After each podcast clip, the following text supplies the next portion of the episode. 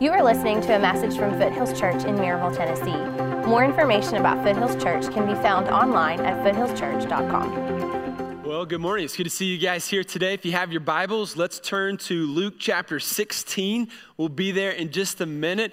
Man, this is a time of year where everybody really begins to kind of consider getting back in shape again, you know, especially with this warm weather on the way to the church this morning. Hundreds of people, it seemed like, out running more than usual. And uh, gym memberships are spiking, and uh, athletic apparel and clothing are spiking. Uh, everybody seems to be getting ready, you know, getting their beach body ready for spring break, right? So, so what's cool about technology is that it can really help us track our physical health. I don't know if you've seen this or if you're doing this, but download the right app, have the right phone, the right, you know, watch or whatever, and you can find out how many steps you've walked today.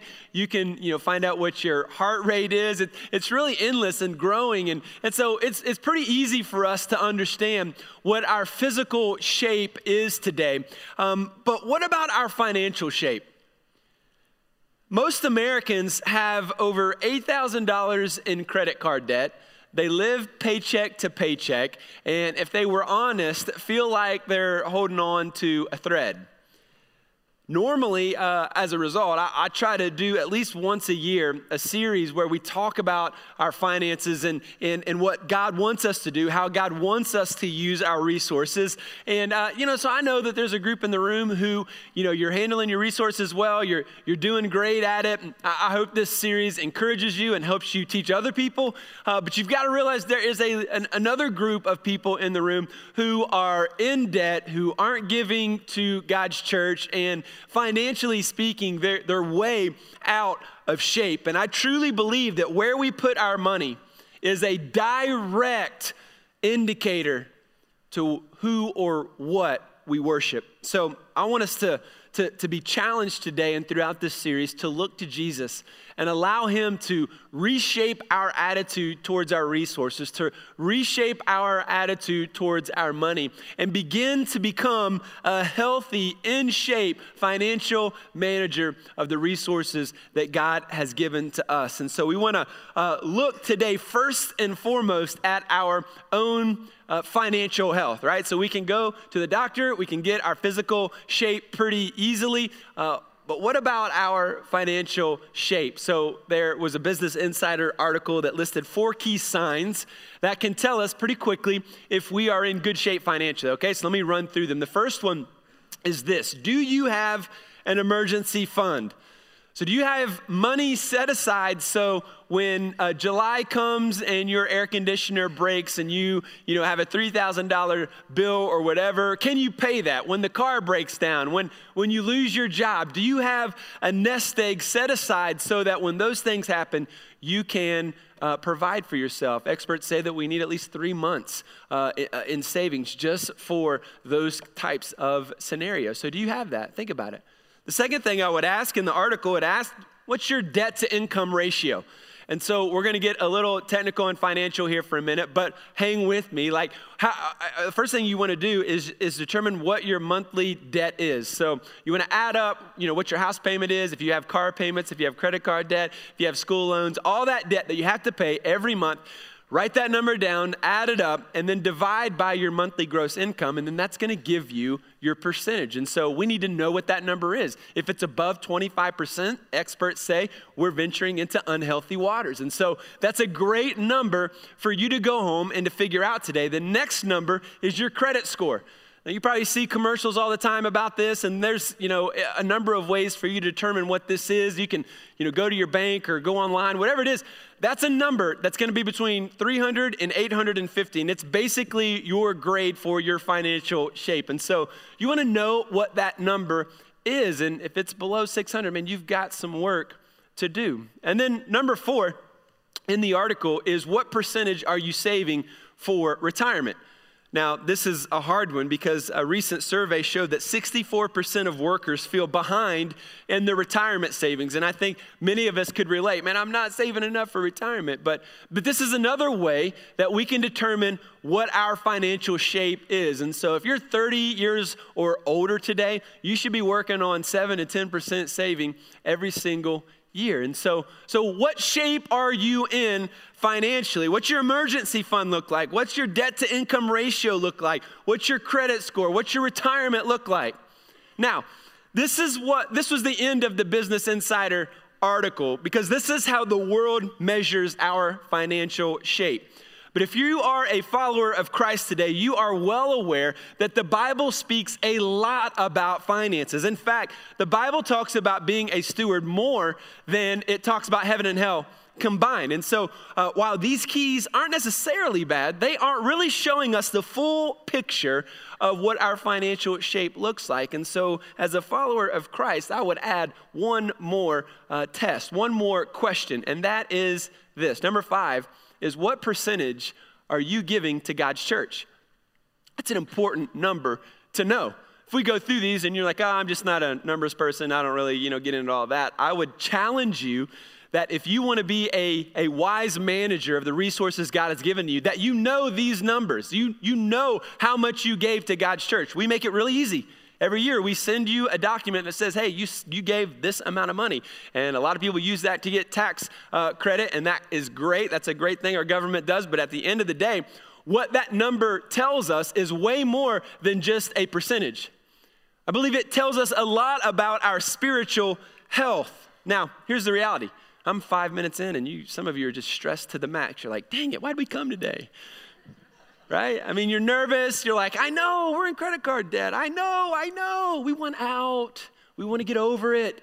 And you're struggling. And, and I know this is stressful, but my hope and my prayer is that you allow that uncomfortableness to really grasp your heart because it is time for you to take ownership of your resources.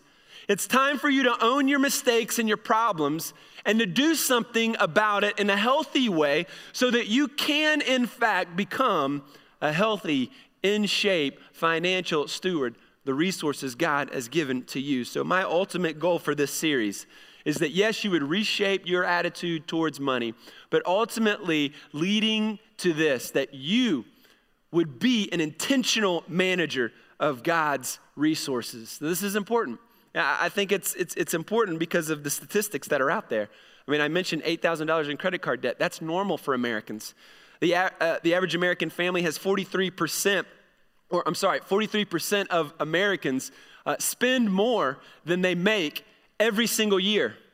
Personal bankruptcies have doubled in the past decade. And, and on average, George Barna says that Christians give 2% of their income to God's church. So we have a problem. It's a, it's a big problem. We've bought into an American materialistic culture and mindset, and we've fallen for these things, and it's led to depression. It's led to a lot of uh, uh, stress in our life, but ultimately, it hinders our spiritual growth. And listen, as we spend time looking at God's word, I, I want you to realize like the motivation from the very beginning of the series. Like, when if you decide from this series that you're going to start giving and you're going to start giving to God's church and change some things, it's it's not going to raise my salary.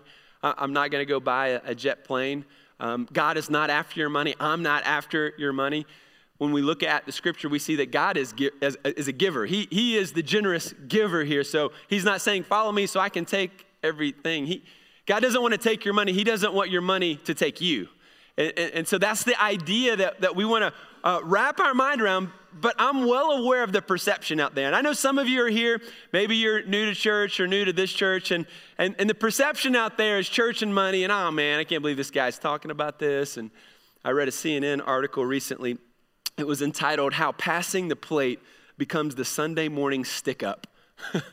And in the article, it was how pastors, you know, manipulate their people, misinterpret scripture to guilt people into giving money to the church so that they can go and live a luxurious, lavish lifestyle, uh, buying planes and doing all this. And the reality is, is in America, I mean, it is a problem. I'll be honest. There are a lot of pastors who would preach what we would call a health and wealth gospel you know, sow your seed, give this money, and, and God's going to give you that new job. He's going to give you favor. He's going to do this and do this. And, And you're going to see as we move through this that, that that's not the theology that we uh, hold to at Foothills Church. We, we, don't think that's a biblical way to look at it. We do believe that when we are faithful in giving, God blesses us. Um, but we're going to look at what that blessing looks like today and over the next few weeks. And so I want us to know, and I want you to be very clear that I, my goal is that you would become an intentional manager of God's resources so that one day when you stand before Him in court, and he asks, What did you do with what I gave you? You're hopefully going to be able to show a lifestyle of generosity and good stewardship, and he can reply, Well done, good and faithful servant. That's our goal in this series. And so let's turn to the Word of God. I believe in everything that I teach. Uh, I practice what I'm going to teach through this series, and I hope that the Lord will show you a better way for you as well. So, by the way, when we talk about um, stewardship, we're, we're talking about managing our time, our talents, and our money, okay, our treasure. So, as a steward, we, we want to. I want us to really understand that it's it's it's t- it's a time issue. You know, how much of your time are you dedicating and, and, and incorporating a lifestyle that would honor God? You know, what, what, what, about your talent? You know, we use our talents for work, we use our talents to make money. What, what are we using our talents for, and how are we incorporating the gospel in our talents? And then, of course, our money. Like, what, what are we doing with our money? So, all of these things is what I really want us to focus on today, on day one. So, let's look at verse 1, chapter 16. Jesus is saying this to his disciples, and he says, There was a rich man who had a manager, and charges were brought to him that this man was wasting his possessions. So, started the story. Remember, a parable is a story that Jesus tells that has a point. So, Jesus starts the story by saying there was a rich guy, and he, he had hired a manager to take care of his wealth. And it comes to his attention that he was mismanaging the money, he was wasting his possessions. So, verse 2 and he called him and he said to him, What is this that I hear about you? Turn in the account of your management, for you can no longer be manager. So you're handling my resources bad. He calls him in, he fires him, and then he says, I want you to turn in all of your accounting of how you've been handling my money. Verse 3 And the manager said to himself, What shall I do? Since my master is taking the management away from me, I'm not strong enough to dig. I'm ashamed to beg. In other words, I'm losing my job here. What am I going to do? I can't get another job. This is all I know how to do. So he's, he's fearing he's going to be eventually homeless. And he says, I've decided what to do so that when I'm removed from management, people may receive me into their houses. All right, I'm about to lose my job. I'm probably going to become homeless at some point. How am I going to get on a couch in somebody's basement? and so he comes up with a plan. Verse 5. So, summoning his master's debtors, one by one, he said to the first, How much do you owe my master? And he said, A hundred measures of oil. And he said to him, Take your bill and sit down quickly and write 50. So he cuts it in half. Verse 7. Then he said to another, How much do you owe? And he said, A hundred measures of wheat. And he said, Take your bill and write 80. So he gives him 20% discount. And now you would think, wait a minute, oh man, the master is going to come back and the master is going to be enraged. He's going to be so angry. But look what happens in verse 8. But then the master commended the dishonest manager for his shrewdness. For the sons of this world, Jesus says, are more shrewd in dealing with their own generation than the sons of light. Jesus' general point here is hey, people that don't follow God and are in business, they're, you know, typically they, they, they, they tend to be more shrewd than those that follow God. Interesting that Jesus would say that. And then at verse 9, he's told the story. Now he's explaining the story and what it means. Verse 9, and I tell them, make friends for yourself by means of unrighteous wealth. This is interesting. He calls wealth unrighteous. He's not saying, you know, use money in an unrighteous way to gain friends. That's not what he says. He says, I tell you, make friends for yourself. And, and, and he calls money unrighteousness or, or wealth unrighteous, verse 7, so that when it fails, so when your wealth fails, Circle that phrase in your Bible if you have it, because it's an important uh, principle. When money fails, because it will fail you. Money will not bring you happiness. You know, your 401k is not going to make you feel at peace. You know, taking your family on another vacation is not going to bring them ultimate happiness. Money will fail you no matter how much you accumulate, so that when it fails, they may receive you into eternal dwellings. Verse 10 One who is faithful in a very little is also faithful in much, and one who is dishonest in a very little is also dishonest in much. If then you have not been faithful in the unrighteous wealth, who will entrust you to true riches? Great question. Circle that true riches. And if you would have, and if you have not been faithful in that which is another's, who will give you that which is your own? In other words, if you're not faithful managing things that don't belong to you, how will God give us things that truly will belong to us in the afterlife? Verse 13 No servant can serve two masters, for either he will hate the one and love the other, or he will be devoted to the one and despise the other. You can not, can not, you cannot serve God and money. Now, there are a lot of principles that I want to gain today, but, but when we think about stewardship, the, one of the problems with us, especially as Americans, is that becoming a bad steward started way back when we were when we were kids. Remember this? Uh, as a kid, uh, I would ask my parents for some money so that I could ride my bike to the gas station, the local UDF, and I was going to go get some Suzy Q's and some some ho hos and and a, and a Coke, and that's that was my you know uh, summer trip. And I would go with that money, get get my my, my junk food, and then I, I would take some of that change and I would go to the the little arcade that they had there. Now Mario Brothers is my jam, FYI. And like back then, we didn't have the Nintendo, we didn't have a, a, a, PlayStation at home, so you had to go to the arcade. And so in this place, they had Mario Brothers, and so I would I would spend whatever time I could there uh, uh, playing that game. And then I'd, I'd take whatever money was left, I'd go home, I'd put it in a jar, and I would put it under my bed. And my parents, they wouldn't say, hey, where's my change? Until like a day or two later. You know that? When they, they just kind of forget, they're just happy you're not bothering them. And then, and then they're like, hey, well, where's my change? You know, and if it was a 20 or 10, you know, maybe, you know, they were, they were a little bit more animated, but where, where, where's my change at? And it's like, oh, I, I, I don't, I, you know, it's like, Stewardship problems start when we are a kid. And so if you have money problems today, here's what you should do. You should just go home today and blame your parents. Question, you know, it is solved. Or just blame them for everything. No, we can't do that. But you can see how we start bad stewardship even as a kid. And so, with many lessons that we could grasp today from chapter 16, I want to pull out five lessons that, that, that I want to challenge you with and encourage you with. And so, if you're taking notes, number one is that God owns everything you have and you're a manager of it. You're a manager. That's what we call a steward. A manager, a steward, is someone who takes care of the resources that belong to someone else. And one of the most basic principles of Christianity as, as a follower of Christ is that God owns everything that we have, and we are simply managing what He has given to us. Now, this is, this is huge. God has given you your life, right? God has given you your next breath. He gives you the, the ability to have a brain, which allows you to have a job and to function in this world.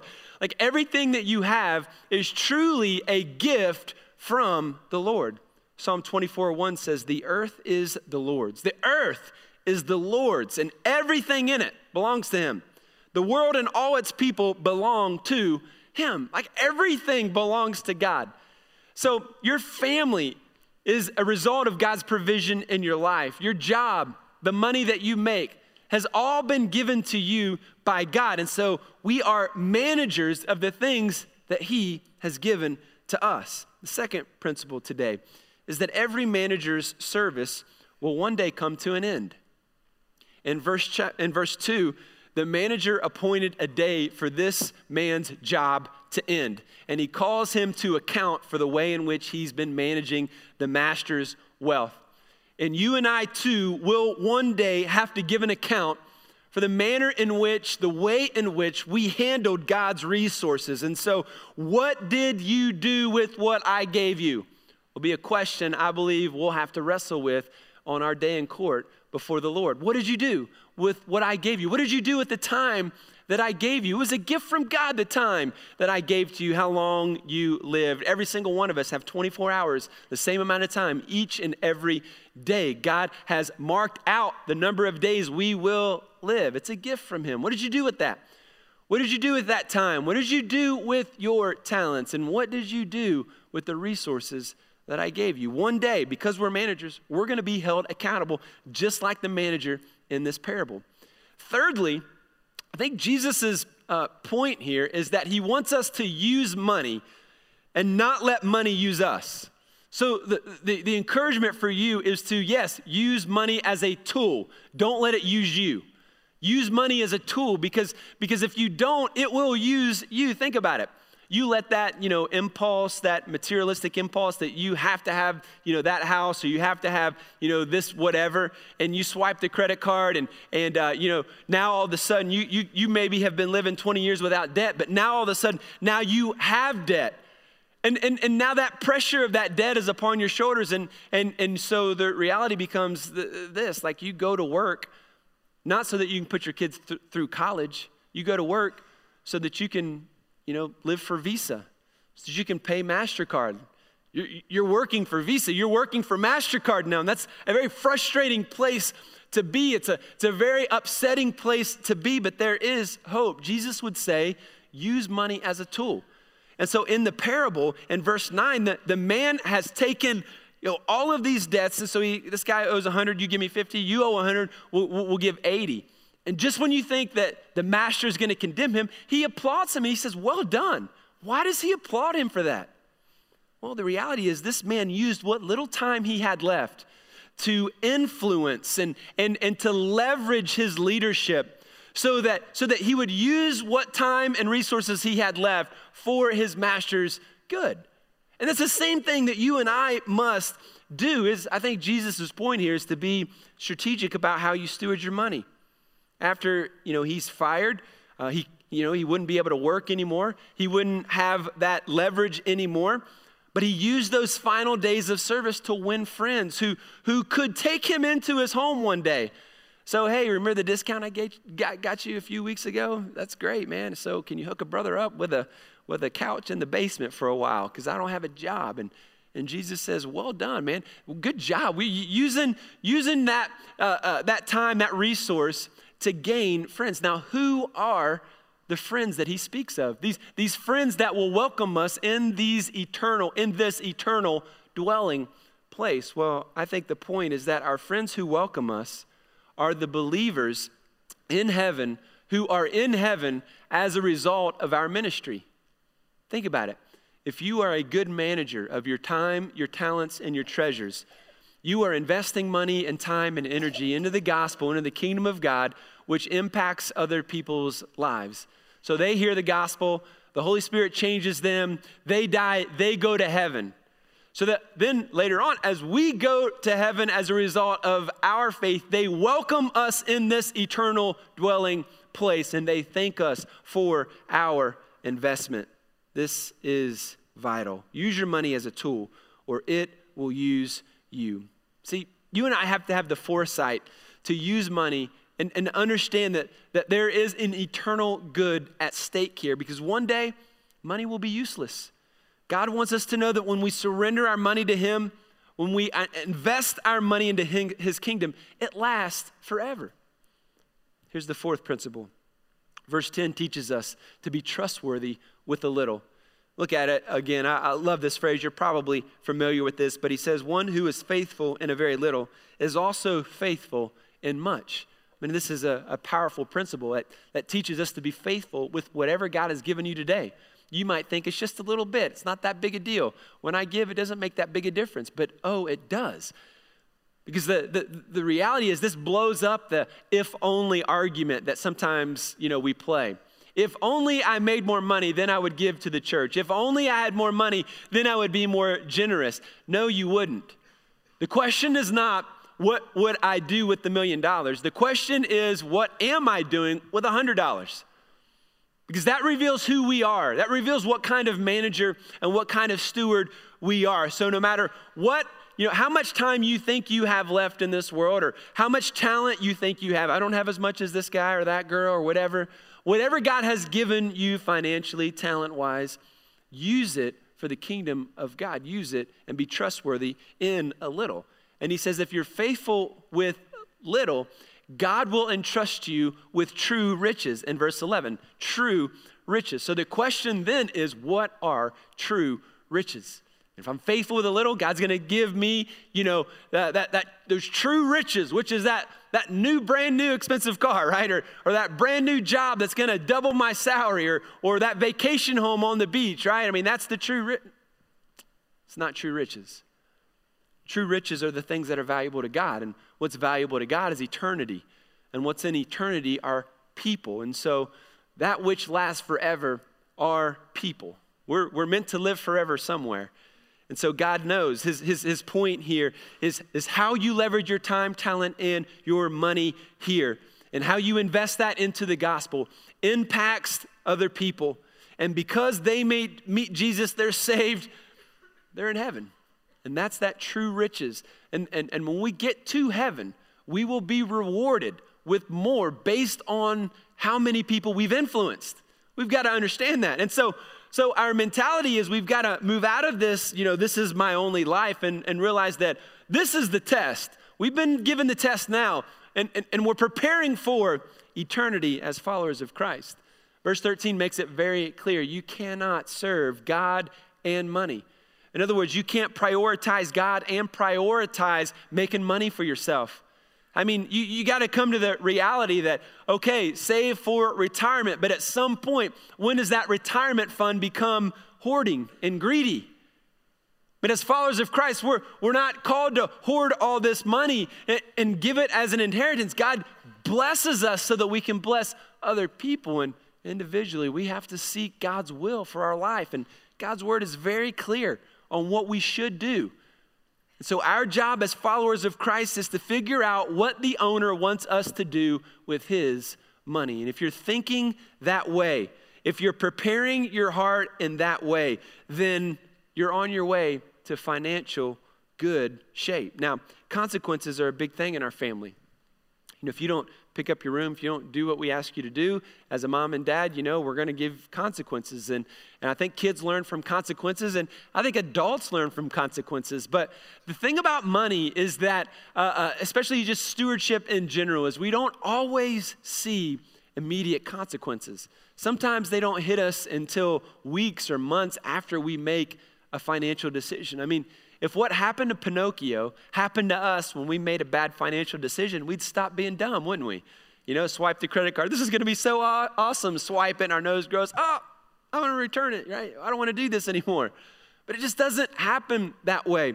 And, and so, how we handle money is, is different, but the truth is, some of us have spent so much time and energy building up our kingdom building up uh, just material possessions here on earth, and we spent very little time thinking about our eternal investment. And I hope this series begins to change that in your life. I think it's that important. If you have your Bibles, turn to Psalm 112. I love uh, how the psalmist says it Psalm 112, 5 and 6. It says, It is well with the man who deals generously and lends. We sang a song moments ago, It is well with my soul it goes well. It is well with your soul if you are a man that deals generously in this life. If you live stingily, I think I just made up a word, stingily. If you live selfishly, I think that's a better choice of words. If you're living to build up your kingdom, you're not living a generous life. Perhaps it's not going so well for you today. He says, who conducts his affairs with justice.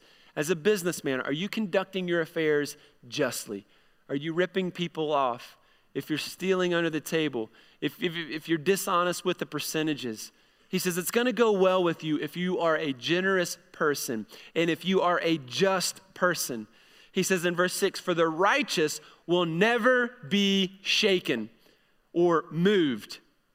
In other words, when life throws a storm your way, if you live with justice, you are living your life in, in, in, a generous manner. When life throws something you know, really difficult your way, you're not going to be shaken out of your identity. You're not going to be moved out of who you are in Christ. Your foundation is solid and firm. Live generously, uh, uh, lend, conduct your affairs with justice, and you won't be moved. And he says, He will be remembered forever. I mean, that's the hope, isn't it? I mean, that's the key. Like, I want to give to something that outlives me. I want to live my life in such a way that I am living generously with my time and my talents and my money so that my life will outlive me. And the only way I can do that is if I'm investing that into the kingdom of God and seeing lives around me transformed, living so that my life outlives me. So, if you're taking notes, here's the bottom line for today. Here's the reality, what I want you to wrestle with today, and then it's this the goal is not for us to live on earth forever. It's to live for something that does. What lives forever? You know, we, we spend so much time and energy focusing on our kingdom in this place where we're not going to be very long. You know, more houses and more money and cars and more clothes and debt just begins to accumulate. We've got to have this and got to have this, and we're not finding contentment. And the reality is, we're living just for this moment. You've got to realize that, that the goal is not to live on earth forever, it's to invest in something that does. And what lives forever are people in the kingdom of God. And that has to be on your radar today. So, so here's your challenge for today. Um, we're going to give you several things throughout this series. I'm not going to ask you to give or do anything today. I will at the end of this series. I want to challenge you with that. But but right now, I want you to, to, to be challenged with this. Go home and, and begin to determine with your spouse if you're married or on your own. If, if you're single, go home and pull up your account online and your, your bank account. Look at your retirement fund. Look, look at how much you're saving in your emergency funds. Look at you know where you're giving. You know, look at your percentage to uh, uh, what you gave to FC. Look at you know what you're you're putting back for your retirement. Look at your debt to income ratio. Figure out all of these numbers and get an honest picture of where you are at financially so that then you can determine if you need to reshape your attitude towards your resources. Because at the end of the day, you can say you love God, you can say you love the church, you can say you're for the Lord all day long. You go home and you add up the numbers, and the percentages just won't lie. So that's my challenge to you. You could go home and forget I ever said anything today. You can you could go home and pretend that this didn't just happen, right? You can go eat lunch, smile and laugh and not talk about it for the rest of the week if you so choose. But wouldn't it be awesome if you finally if you finally began to embrace the life that God is calling you to live?